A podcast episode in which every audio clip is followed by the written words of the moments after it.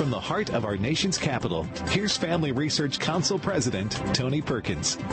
Welcome. Thanks for tuning in.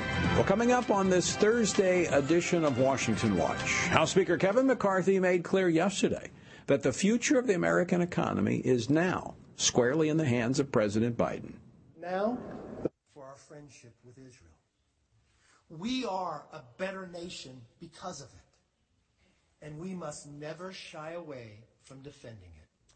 We'll get a report from Jerusalem when C B N Middle East Bureau Chief Chris Mitchell joins us a little later.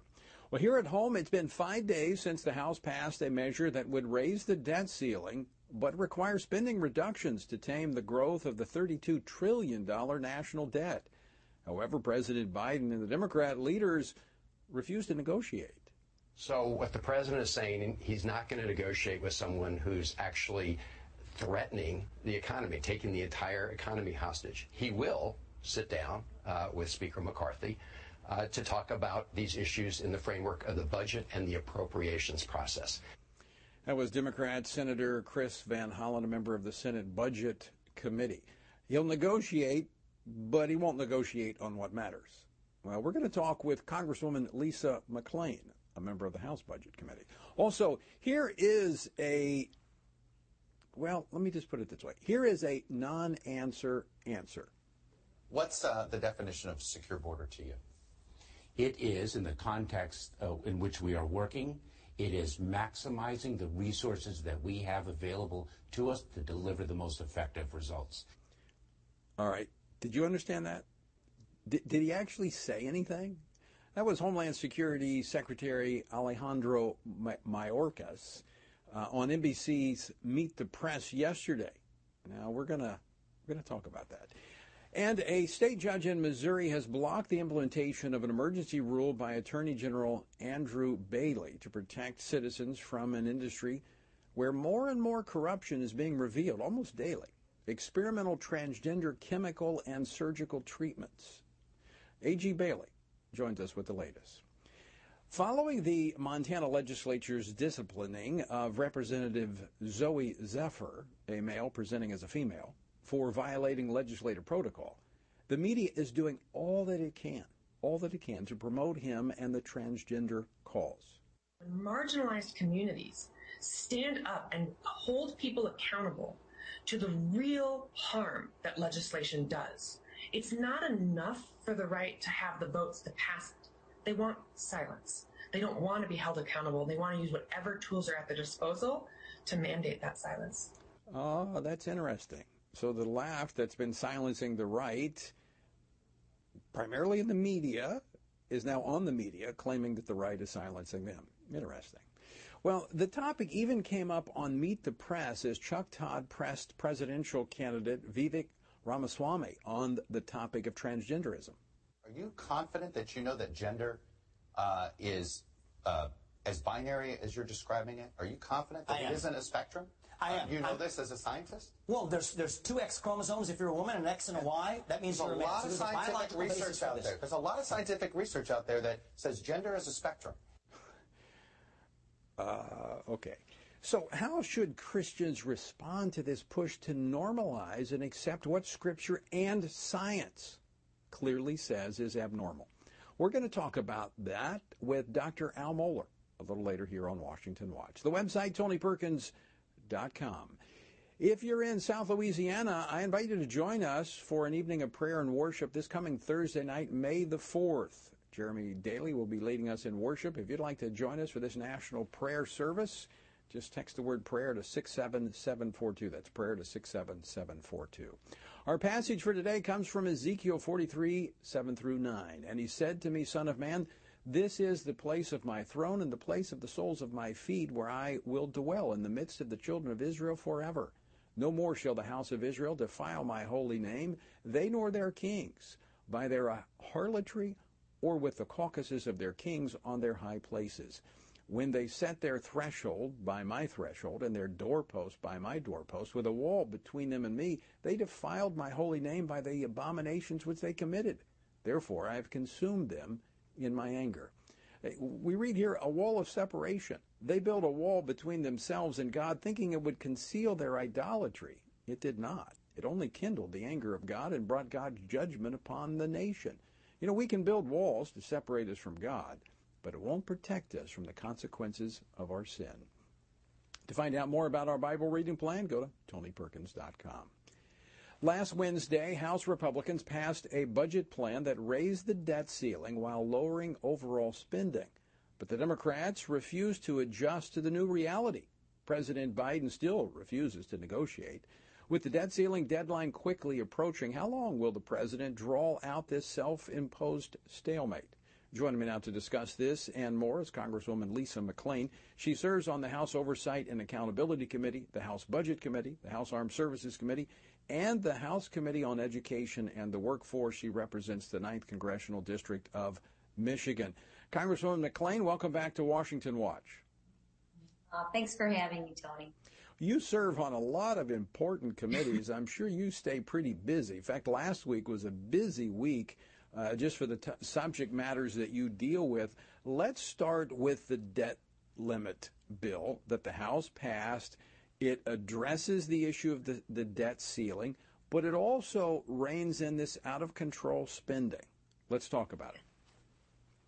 Yeah, I mean, at the at the end of the day, we have to pay our bills. Constitutionally, we are obligated to pay our bills, and we're doing that. But we're doing that, and we're changing the course of history right now. Government has a spending problem. We have got to get our spending under control, and that's exactly what we're doing. It, what we're doing. I find it very difficult to believe that there is not one dollar that the Biden administration thinks that we can be more efficient on or, or more effective. We must run the government so efficiently that there's not one dollar of savings or efficiency. I find that very hard to believe. So what we did is we put forth a plan, and a very good one at that, that protects Social Security, protects Medicare, Medicaid, right? But gets our spending in line. So some of the things that we decided to take away was the funding for eighty-seven thousand I R S agents. We don't need more agents to come spy on Middle America. We can, we can use those dollars elsewhere. This budget saves four point eight trillion dollars. We're going to claw back the unspent COVID money. COVID is over. And we're eliminating a lot of the wokeness in, in the past administration's budget, or I should say this current administration budget, with all of the E S G funding. So I think we, we've made a start. We have a lot more to go, but it's at least a start that we can pay our bills and we can get our spending and our fiscal house in order. So, so, Lisa, correct me if I'm wrong, but what we've done here, what the Republicans have done, is they've said, all right, here's the spending of our federal government pre-COVID. We we infused the the economy with with trillions of dollars of, quote unquote, emergency spending because of COVID and the shutdowns and all this other stuff. And as you pointed out, COVID is over. But the spending levels are remaining the same under the Democrats. They want to continue to spend at these elevated levels. You're just saying, the Republicans are just saying, let's dial this back uh, to a reasonable level. We'll allow for some growth, but we don't need to keep spending at these uh, elevated levels. Well, we can't. Um, the, we just can't continue to do that and be successful. It's a recipe for disaster. And let's turn the clocks back to twenty-two for a moment. How horrible was it? I, I don't think it was that horrible. All we're doing is is using the spending limits of twenty twenty-two. I I think that's I think that's a positive. And if you actually take a look at the twenty twenty-two spending limits, those spending limits are higher than projected back when Obama um, what was in, in place. So we're not on this uh, tighten our belt. Everyone is going to take massive reductions. We're just cleaning it up. Yeah. I mean, it's reasonable. I mean, we, we as you said, we can't keep spending at this level. Now, uh, Senator Chris Coons of Delaware, who's often out doing the bidding for the, bidding for the Biden administration, likened this bill to hostage negotiations. that uh, somehow the, the Republicans are responsible in saying that they're going to take down the economy by causing America to default. But it looks like this could be resolved overnight if the president would simply sit down and start having conversations with the House Speaker. Well, you're, you're right. Last I checked, we had three co-equal branches of government, and we put forth a budget. The president put forth a, put forth a budget, and now it's time to negotiate. We don't live in a dictatorial society. Um, we're not going to pass a clean debt ceiling. We've done our job. Now it's the president's job and the Democrats' job, quite frankly, to do theirs. If we truly care about the future of our children, we cannot continue to saddle our children our, and our grandchildren with our debt and our bad decisions. And that's exactly what the Democrats are doing right now. Uh, Congresswoman McClain, I want, I want to switch gears. You've been very outspoken on the fentanyl crisis. Yeah. Uh, that we're facing as a nation. Over the weekend, Secretary Mayorkas was on uh, N B C, and, and he said, look, hey, the Mexicans are great partners on this. They're helping us uh, stem the flow of fentanyl coming across our borders. What do you say to that? In what world does he live in? That's what I say to that. And I've never heard anyone be so out of touch with society. All you have to do is look at the facts. And I understand the facts are, are, aren't real easy to look at when you take a look at the number of deaths um, that fentanyl is causing because of the open border.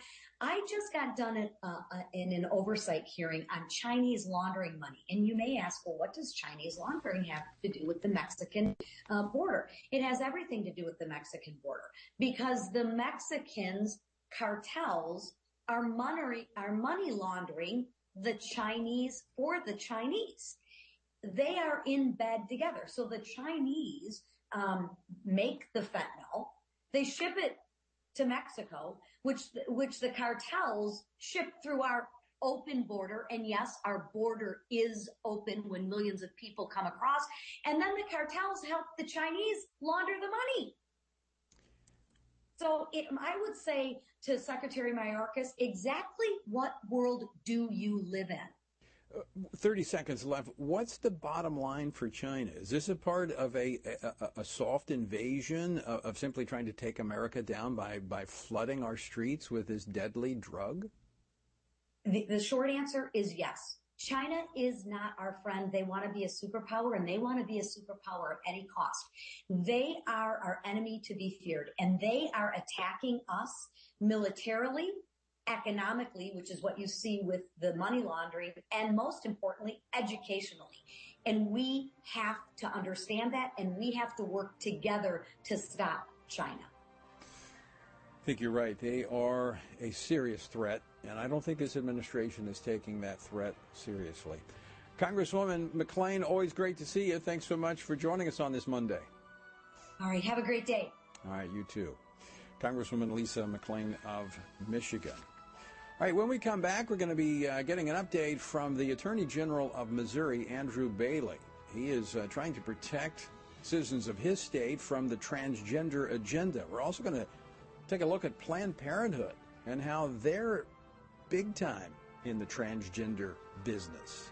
That's coming up next on Washington Watch. Don't go away.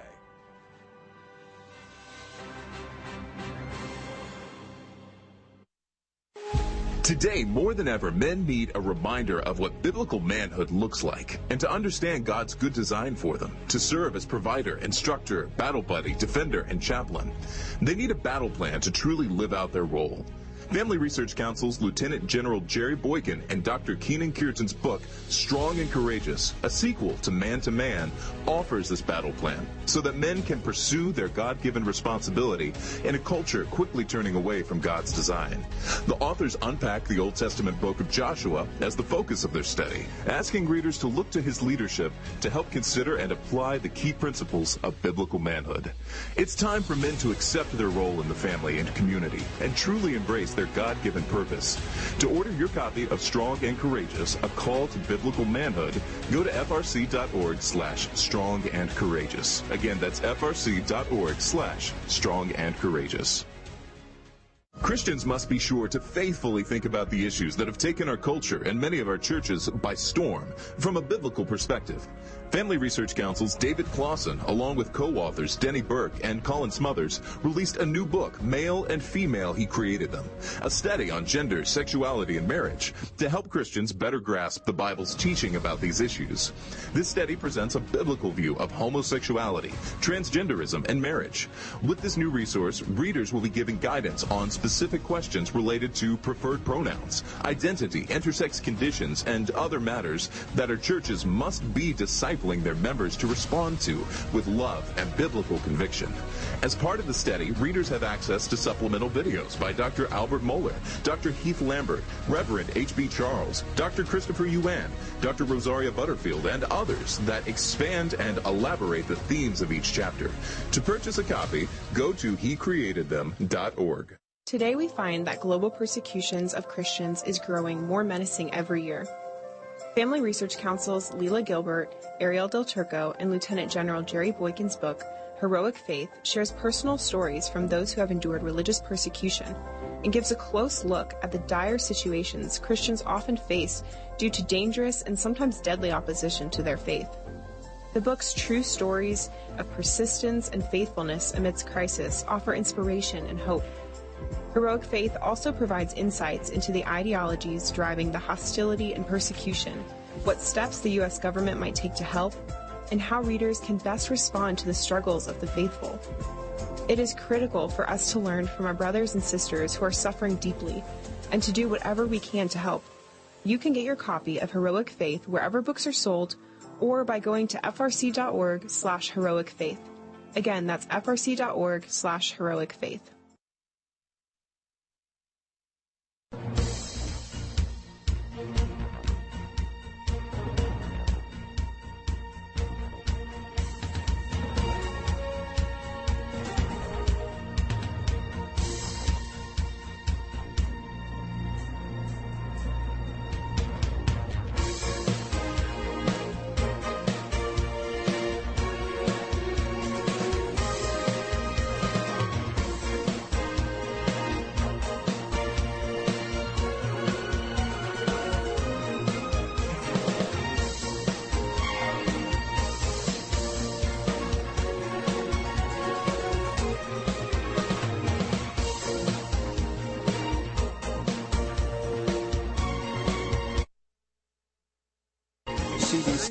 Andrew Bailey. Uh, General Bailey, w- welcome back to Washington Watch. So uh, let me get your reaction to the judge's decision today. Well, it's a, the first step in a process. Obviously, we feel strongly that the, this rule is absolutely necessary today to protect Missourians from these fraudulent, deceptive business practices and this left-wing ideology that's masquerading as medicine in the form of gender transition surgeries and, and chemical procedures. We know that there are zero F D A approvals for uh, cross-sex hormones and puberty blockers to demonstrate that those pills are safe or effective in treating gender dysphoria. And yet, despite that, the medical community continues to push these drugs on children and patients of all ages. And so we took steps necessary to protect patients. We were the first state in the nation to issue this kind of emergency rule. It's, a, it's us standing in the gap, leading on this issue, and giving our General Assembly time to enact a more comprehensive bill that will protect children and protect patients from these dangerous and experimental procedures.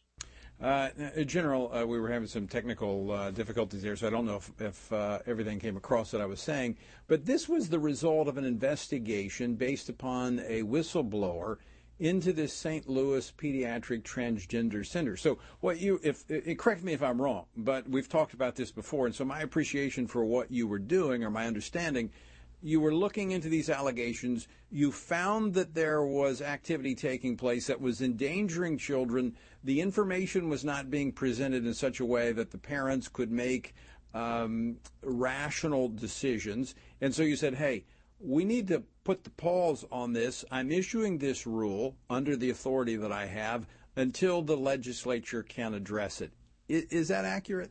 Yeah, that's exactly right. I mean, at the end of the day, our whistleblower and the investigation that has resulted from the whistleblower coming forward has uncovered a shadowy and clandestine network of these pediatric uh, gender transition clinics across the state of Missouri. Planned Parenthood advertises these uh, procedures on their, their website. And so we know that this assembly line towards castration and mutilation has expedited and grown in, increased in frequency and number in the, in the past years. And so we had to step up and do something to protect Missourians. And the science doesn't stop at, at, at with children. There are, again, zero F D A approvals or clinical trials for these drugs to prove effective in treating gender dysphoria. And that's true for patients of all ages. And it starts with the kids. I mean, at the end of the day, we want to protect the children, but we think that all patients in Missouri should have information necessary to make rational decisions. How dare anyone tell these children, or any other patient for that matter, that they were born in the wrong body? We know God doesn't make mistakes. And so we're fighting back to make sure people have the information on this. We're fighting. It's really a fight for truth. And the truth of it is there is no medicine, no science, no expert opinions that support gender transition interventions like the ones being offered at Planned Parenthood or at the other clinics across the state of Missouri. The judge's decision today, uh, temporarily blocking the implementation of your rule, Uh, goes, as I understand it, punted it until May the fifteenth. So what decision will she make at that point? Well, we'll we'll have a hearing on the evidence. Look, in paragraph twenty-eight of her order, she specifically said that she was deferring on reviewing the medical evidence and the science until such time as there could be a more thorough hearing. So we're going to have our day in court, and we're going to expose the truth. We're going to put people on record and, and notify the public through this process that these are dangerous experimental drugs. They're not approved for this kind of uh, procedure, that surgery has irreversible consequences, and that other nations realized this a decade ago and have walked away and curtailed these kinds of dangerous experimental procedures. We're going to shine the light on the on this this faux medicine and expose it for what it is. Uh, General, it sounds like this could actually work in your favor, because you will now have an opportunity here within just a couple of weeks to put all of the facts out there, and, and they're not able to deny the science. I mean, they're going to deny it, but you're going to lay it out there before them. Will you also get into what you have uncovered uh, thus far in your investigation? Yeah, that's that's potentially true. I mean, the investigation is ongoing and is expanded because the, the clinic that the whistleblower complained of has refused to institute a moratorium. And again, so much of this is a reaction to their blatant refusal to institute a moratorium on the basis that they claim to be the only clinic offering these kinds of procedures in the state of Missouri. Well, clearly, subsequent investigation has revealed that's not true. And so this was a necessary step at this time. But if you look at the end of the emergency rule, there are six pages of footnotes that we have provided, all scientific journals, medical journals, and, and experts opining about how dangerous these procedures are. And so we need to get that evidence out there in the public domain. We want people to understand that these are not approved medical procedures, and that the, they need to understand that there's long-term health consequences and irreversible consequences when it comes to surgeries. So, so General Bailey, as you're fighting on this front to try to expose this and the dangers related to it, Planned Parenthood, and, and we've seen this in their latest annual report, they are moving fast and furious into expanding their pushing of these cross-sex hormones on minors. Yeah, that's absolutely right. They stood up pop-up clinics across the state of Missouri in anticipation of this rule, because they realized the, the light of truth was shining into their the dark corners of their clandestine network. And so suddenly they had to turn up, crank up the, the volume on their assembly line of castration and mutilation. And so they're advertising it on their website now. They've set up pop-up clinics. They're, they've sued my office to de- prevent us from just looking into what safeguards they might or might not have in place. Why would they want to hide that from the public? Why wouldn't they want to be transparent? If they were proud of what they were doing, they would be more than willing to come forward and say, look, here's the safety measures we have in place to protect patients. We're not convinced those safety measures exist because we know they don't exist elsewhere. And that's why this rule was necessary. My question is, how are these clinics ever able to obtain malpractice insurance? Yeah. Uh, wow. Uh, General Bailey, I want to I want to thank you again for coming on the program, but thank you for your leadership here. Two questions very quickly. We're up against the break here, but how can our people pray for you? And at this point, is there anything our listeners and viewers in Missouri can do? Well, continue to pray for uh, strength and support as we lead this fight. Proud to be leading the nation on this issue. Pray for our Missouri General Assembly. I'm confident a bill will get passed. We're standing in the gap right now, offering leadership on this issue. And I'm proud to see the, the General Assembly moving in this direction and, and, and looking to codify safeguards. And so we, we need leaders that are that have the strength to stand up and put a stop to these dangerous procedures and are willing to protect Missourians. Well, we will do just that. Uh, General Bailey, thanks for joining us. Thank you. And folks, I want to encourage you to pray for General Bailey and others just like him standing on the front lines. All right, don't go away. On the other side of the break, we're going to Jerusalem, where we're going to hear from Chris Mitchell covering the historic visit. Men are constantly told that there is no place for their thoughts and concerns about abortion. However, this attitude ignores the fact that both women and men are deeply and personally affected by abortion. Furthermore, one does not have to be a woman to know that abortion ends the life of an innocent, unborn child. Every man has a role to play in protecting unborn lives and supporting the mothers in their families and greater community, which is why F R C's Center for Human Dignity has released a resource titled A Man's Guide to Standing for Life. This resource was created to help men positively address the topic of life. This guide will equip men with phrases to utilize or avoid, as well as practical tips for helping to protect life and the expectant mother or unborn child he knows. Every man has the opportunity to be an unborn baby's hero by stepping in to support a mother and speaking up for her child's life. Get this free guide at frc.org slash prolifemen to learn more about the important role men play in protecting unborn lives. Have you seen the Now We Live series? It is a six-week worldview Bible study created in partnership with Family Research Council and Summit Ministries. This video series was put together to help Christians propel faith into action. It offers six free videos to prompt rich discussions about some of life's most foundational questions among churches, small groups, and families.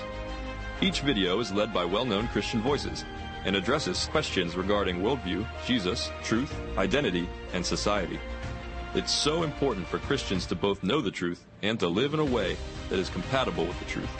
Being grounded in what is true and living out God's grace allows a believer's faith to truly transform one's own life and ultimately help transform a broken world. Equip yourself and other Christians to learn more about what it means to truly hold a biblical worldview. Access this important series by going to frc.org slash worldview. Again, go to frc.org slash worldview.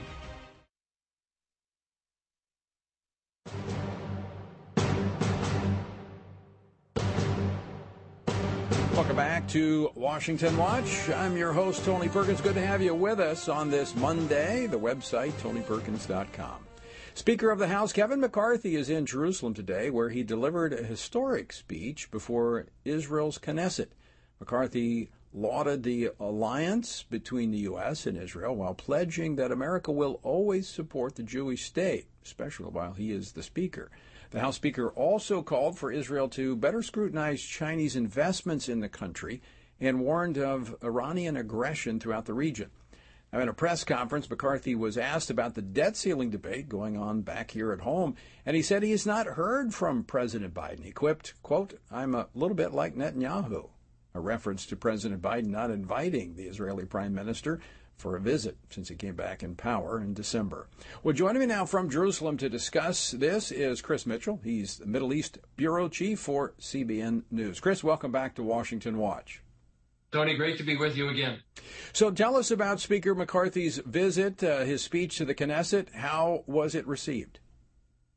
Very well received, uh, Tony. It was the first speaker in twenty-five years to address the Knesset. I literally just came from there. I was at the press conference. And I asked, actually, uh, uh, one other thing that Speaker McCarthy did talk about is that uh, the U S would not allow Iran to get a nuclear weapon. I asked him a question about will uh, will he support a military action, a joint military action. Uh, he just reiterated that they will uh, make sure that Iran does not get a nuclear weapon.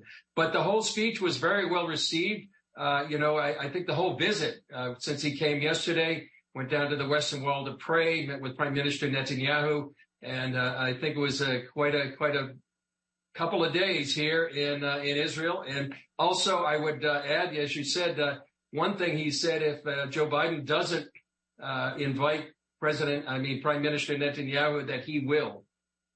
You know, Chris, you've been there for quite some time covering news, not only in in the region but the relationship between Israel and the United States. Uh, we see this often when you've got a Democratic administration that not so friendly with Israel, it opens up a much closer relationship with Republicans in Congress. It does. You know, there was a question asked in that press conference, uh, you know, the Biden administration has been here two and a half years. Is the relationship with uh, Israel stronger now or weaker? Uh, Uh, I think uh, the speaker was very gracious in his answer. Uh, it was a bipartisan delegation, and Steny Hoyer, uh, the longtime Democrat, is uh, was there as well as part of the delegation.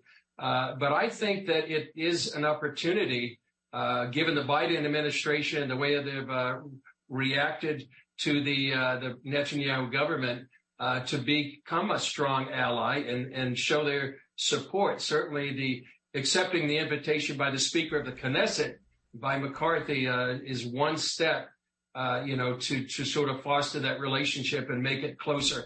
I'll add, uh, Tony, one question, a couple of questions, actually, that were asked during the press conference is uh, there was just the justice minister of Israel. His name is uh, Levine uh, or Levin. He said that um, the current administration has really been favoring the anti-judicial uh, reform, reform movement.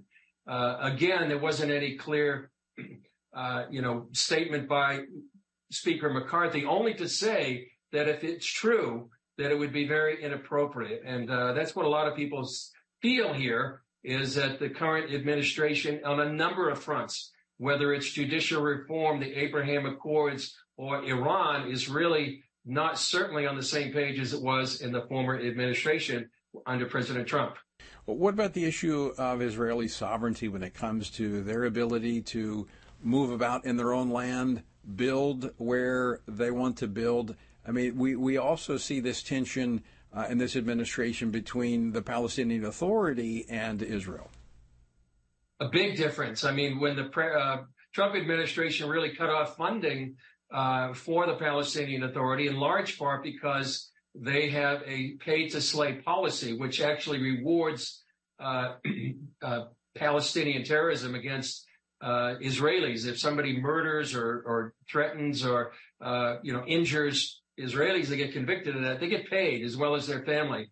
Uh, so that, and now the um, Biden administration has really started funding uh, by hundreds of millions of dollars the Palestinian Authority. Now, they say that doesn't go directly to the slay-to-lay, pay-to-slay policy, but it, money like that is fungible. If they don't use it for one issue, they can uh, transfer that to another. So a marked difference in uh, the way the funding, the way the support goes for uh, for the Palestinian Authority. I just add, Tony, uh, you know, just uh, last week about this, about a week ago uh, tomorrow, uh, I was about four cars away from a ramming attack, uh, the kind of, uh, you know, random attack that happened anywhere at any time, where this man, a Jerusalem Arab, just plowed into several people there in a place called Mahane Yehuda, right near the lar- largest open-air market in uh, in in Jerusalem, and uh, and that is just one example of what Israelis face, uh, you know, on a day-to-day basis,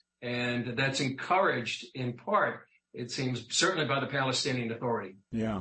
Chris, we're up against a break, but very quickly, does this also provide an opening for evangelicals to nurture a stronger relationship with Israel?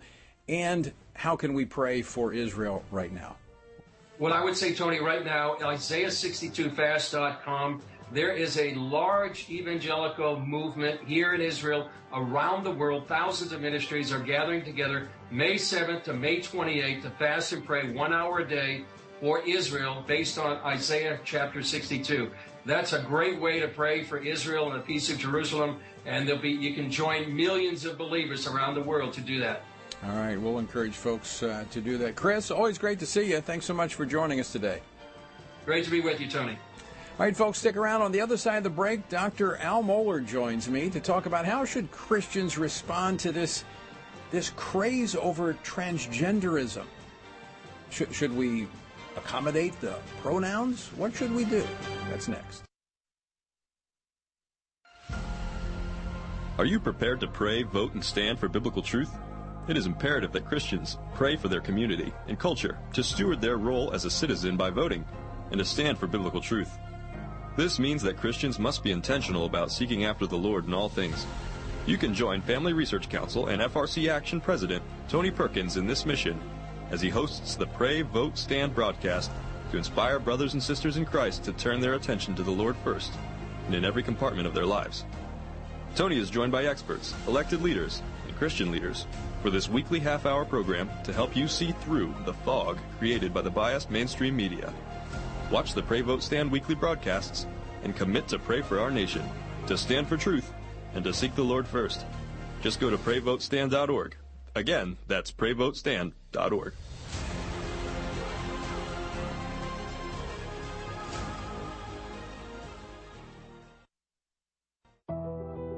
Tech censorship is on the rise. Big tech companies are attempting to cancel conservatives and Christians, which is why here at Family Research Council, we've decided to be proactive so that big tech cannot silence us completely.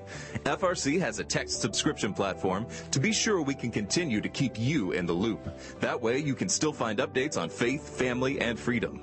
You can get F R C's content straight to your phone. Just sign up for our text alerts by texting STAND to six seven seven four two. Again, you simply text STAND to six seven seven four two, and F R C will send you special alerts on the issues that matter to you. By subscribing, you'll also be one of the first to know about our upcoming events and programs. All of this info is yours with just a simple text. You'll have access to content that will help you continue to stand for faith, family, and freedom, and you'll know about opportunities to connect with like-minded community. Just text STAND to six seven seven four two and be the most informed person you know. Finding a quality news source today in this media-saturated world can be incredibly difficult. It is important to stay informed on what is going on in the world, but you need a news source you can trust. That is why Family Research Council created the Washington Stand, an online news platform with a mission to provide readers with free, factual news stories, and commentaries, all from a biblical worldview. Based in Washington, D C, our reporters provide reliable information on the most crucial issues of the day, ranging from breaking news on the hottest Supreme Court decisions to details on the latest public education stories, updates to domestic and international religious liberty cases, and more. We want you and your family to stay informed on what is happening in the world that affects faith, family, and freedom. Be encouraged, be in the know, and stand firm in truth by visiting washington stand dot com today. That's washington stand dot com.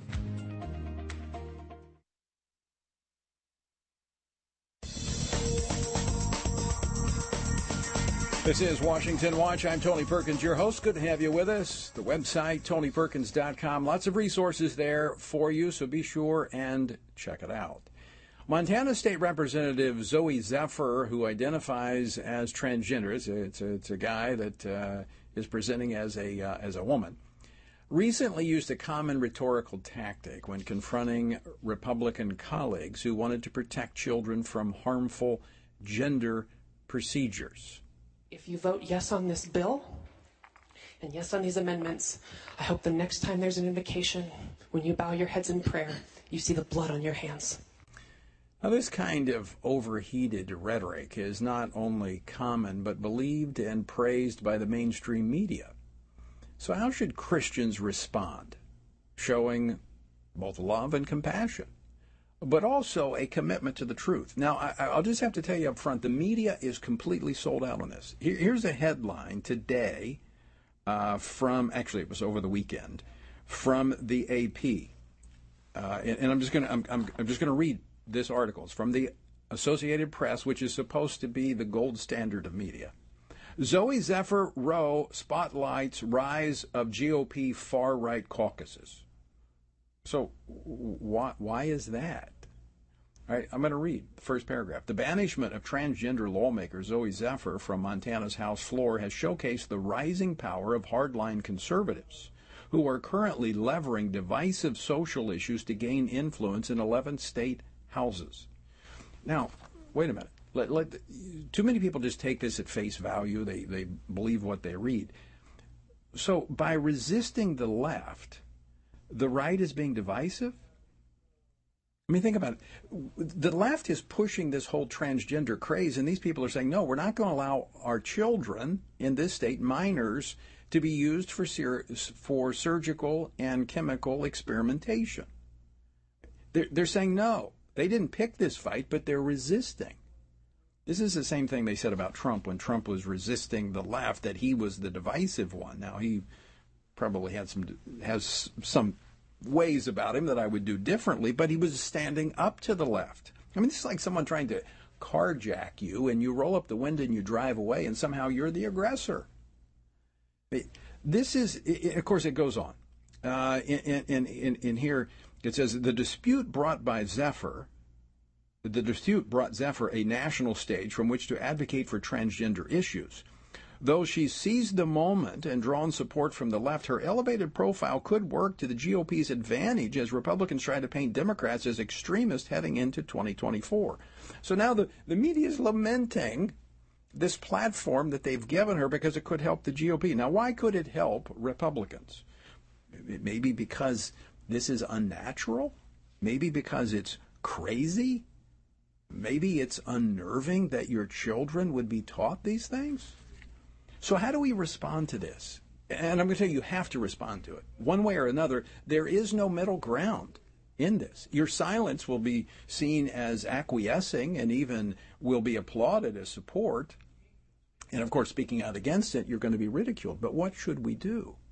Joining me now to discuss this is Doctor Albert Mohler, president of the Southern Baptist Theological Seminary in Louisville, Kentucky. He's the author of many books, including Tell Me the Stories of Jesus, The Explosive Power of Jesus' Parables.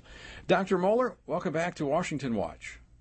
Tony, always good to be with you, and it's always an important conversation. And, boy, this one's right on the front lines and the headlines. It, it is, and I'm going to jump right into it. But first, I want to say thank you for joining us, and uh, it's an answer to a lot of people's prayers for you to be here. I know you had a little uh, bout with health uh, issues, and uh, we're grateful that you're able to join us. I'm incredibly thankful to the Lord and uh, thankful for the invitation, and uh, very glad I'm able to be here with you. So your thoughts you. on this battle that's raging at every level. I mean, states all across the nation, uh, school board meetings, classrooms, teachers are facing this, parents are facing this.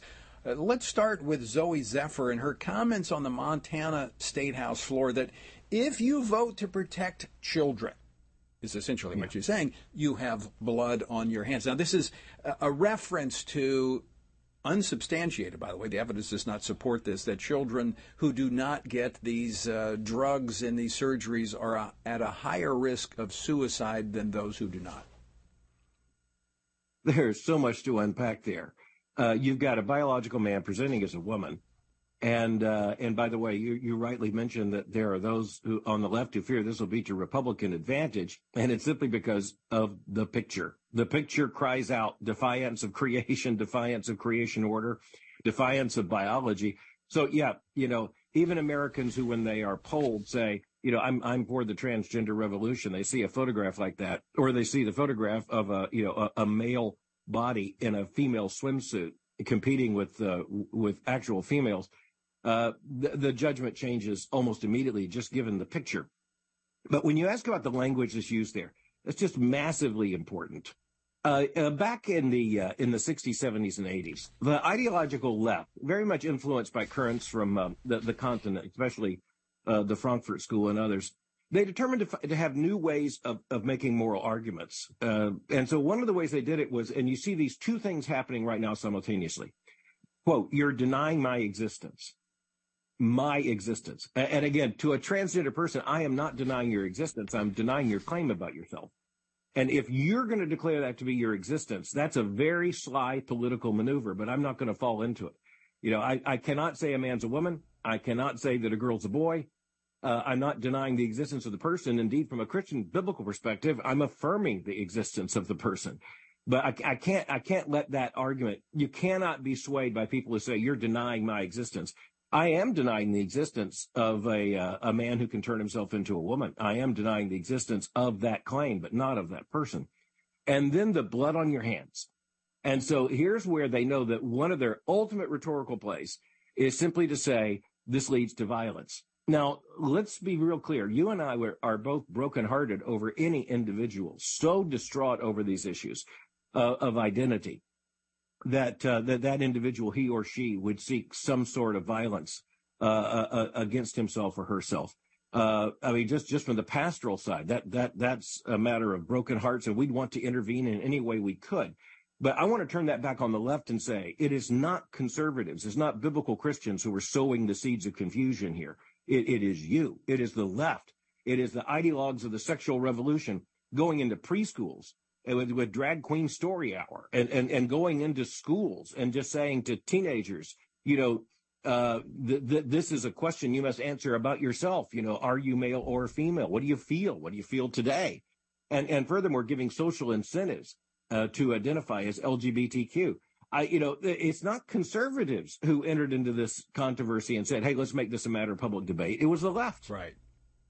And that's important, because when we say, no, we're not going there, then all of a sudden we're portrayed as the ones that are disproportionately focused on this or trying to make a, a, this issue into a divisive issue for the, the culture. In a recent uh, briefing, the briefing in your podcast, you, you, you, you really got to the heart of this. You said this is an assault upon creation, the assault upon moral order. And if that is the case, how then, as Christians, must we approach this issue? Well, I think that's where we are. You know, interestingly enough, as you know, the E R A keeps coming back up again from the left, the Equal Rights Amendment. But they're, they're, they're, but they're going to be confused about this, because that was all about women. Well, uh, but but that's exactly why I'm bringing it up. It, it, but but they plan to use the E R A if if they could get it uh, adopted. It's a different story. But they plan to use it because of the Biden administration's redefinition of of sex to include, you know, transgender identity. They would plan to use the E R A against actual women. Yeah. And and so, you know, you you know, you look at this and you say, okay, you it's you guys who can't keep your story straight. We actually have a very straight story. In the beginning, God created the heavens and the earth. He made human beings, male and female, created he them. Uh, we, we have a consistent storyline. And by the way, it's rooted in creation. It's rooted in the glory of God, in the gift of making human beings in his image, making us image bearers, male and female. Now, that's the very first thing said about us.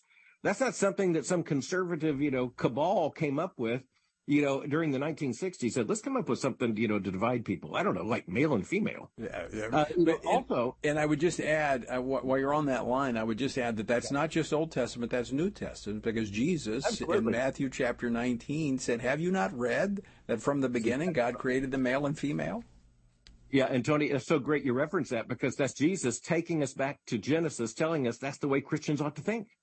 You know, in other words, you're exactly right. So it's it's on the authority of Jesus we actually have the reaffirmation, by the way, both of marriage as a union of a man and a woman, and of the existence of, of men and women. But the other thing is, is that the creation account, uh, the, the truth of God given to us in God's perfect word, tells us that in the beginning, God made us in his image, male and female created he them, and then he gave us an assignment, which is to be fruitful and multiply and fill the earth. You know, Tony, uh, I, I, this is not exactly what you asked, but I, I just want to say, when you look at the crisis in birth rates that is now affecting so much of the world, and you look at the, the kind of voluntary sterility that is marking so many Western nations, you just have to know that it's not just the sexual revolution, it's not just feminism. It is also the, the confusion about the causal means whereby you get babies. Yeah. That's how deep this rebellion now is. It, it, But it's a path of destruction, and it's it's not only a destructive path for the culture, but as you go, as you mentioned earlier, and I go back to this point of as pastors, as as believers who are here to rescue those by throwing them the lifeline of truth, the gospel, so that they can come to ha- experience life and the abundant life that Jesus gave. We can't do that by ignoring what is going on around us. We have to be willing to speak truth. But now that is going to lead to conflict. And many Christians, my, myself included, I don't really like conflict. People won't believe that, given the, where I'm at. But we cannot avoid conflict in a day when the truth, when truth is being denied. No, you're absolutely true. And, Tony, you're right to identify that at, at three or four different levels. Number one, we can't avoid the issue of our responsibility as Christian citizens. That's a good deal of your work, is helping Christians understand how these issues uh, uh, you know, show up in, in policy debates. And we've got to we got to be there. We, we, we've got to speak truth. We've got to elect people who are going to hold to the truth. It's also something that's going to affect every Christian congregation. We're, we're going to have people show up, and many churches already, of course, have. And they're confused over this issue. Maybe they've actually undergone something like a transition, and they say, well, you know, what now? Especially as they come to faith in the Lord Jesus Christ. This is affecting families. Uh, where, where, you know, and by the way, you mentioned the state of Montana. You know, the, the, the governor of Montana, Greg Gianforte, He actually signed legislation. He was opposed by his non-binary son in yeah. a public debate. You know, that's that's new. Uh, uh, you know, but we it, haven't seen that kind of thing before. Well, it also speaks to the to the spiritual side of the battle that is raging to divide families on this. And and I know Greg, uh, great man, uh, loves the Lord. And and this is it, it's heartbreaking for families. But we don't. Absolutely. He's a great example where truth is not changed by experience of what's even happening in your own family. Yeah, you know, uh, the polling shows us that uh, one of the most shameful things about American evangelicals and so-called conservatives is that many of them change their position when they get close to someone who holds the opposite position. That that's not a that's not a compliment. That shows a, a, a problem in Christians knowing how to make the line of argument from truth to application. And so th- th- I appreciate you raising that issue. I think this is where Christians need to talk out loud, as you and I are right now, just to say, let's remind ourselves, this is not a matter, first and foremost, of relationships. It's a matter, first and foremost, of, of truth. Our relationships have to align with the truth, not vice versa. Well, it, it, it is one relationship. Our relationship with the Lord should inform all of these other relationships. Uh, Doctor Mohler, we just got a couple of minutes left. Um, there's some Christian leaders that are saying, well, you know, we need to be accommodating. We need to use pronoun preferences that these individuals have. I think it's very deceptive and and, and really, I think it's it's uh, it's wrong to play along with this charade. It is a lie, and it's a slander against God's creation. And, and we, we can't do that. Now, we want to respond as kindly and as respectfully as we can. But there are lines Christians can't cross without giving away the store, so to speak. And one of them is the line of this language, especially when it comes to the transgender non-binary revolution. And the moment we begin to use the pronouns and, and to speak as if this transition has actually happened, We're we're in basically no position of credibility to argue for a biblical position. And and by the way, we argue for this not just because we know it's right and true, which we do, but because we know that loving God means this is right for us, and it's the way to health and wholeness. And uh, there is not going to be any health and wholeness in rebelling against the very structure of creation that God has made for his glory. You know, I've seen this, Doctor Mohler, where those individuals that have gone down this path, they've had those in their lives who have refused to go along, and at some point on that uh, path they realized this is not where I need to be. They went back to the person who told them the truth, not the one who played along with the the delusion. Well, you know, Tony, my goodness, what you're just talking about there, I mean, playing along with this delusion means in some cases by this ideology mutilating a body. Yeah. Uh, you know, uh, uh, uh, re- removing reproductive potential, you know, trying to uh, create a synthetic human being in the name of some kind of uh, gender, uh, uh, you know, identity. Uh, this is one of the saddest things. I, I just can't imagine that a sane society has arrived at this point. Uh, just yesterday, the Journal of the American Medical Association put out an article about uh, the difficulties of dealing with uh, prostate cancer diagnosis in transgender women. Okay, so if the Journal of the American Medical Association is going to play this game, yeah, you know, it just may be that we're the last people on earth who remain sane. Doctor Mohler, we're going to have to leave it there. Always great to talk to you. Thanks so much for joining us. Tony, always a good conversation. God bless you. Good to be with you. Folks, thanks for joining us today. Washington Watch with Tony Perkins is brought to you by Family Research Council and is entirely listener-supported. Portions of the show discussing candidates are brought to you by Family Research Council Action.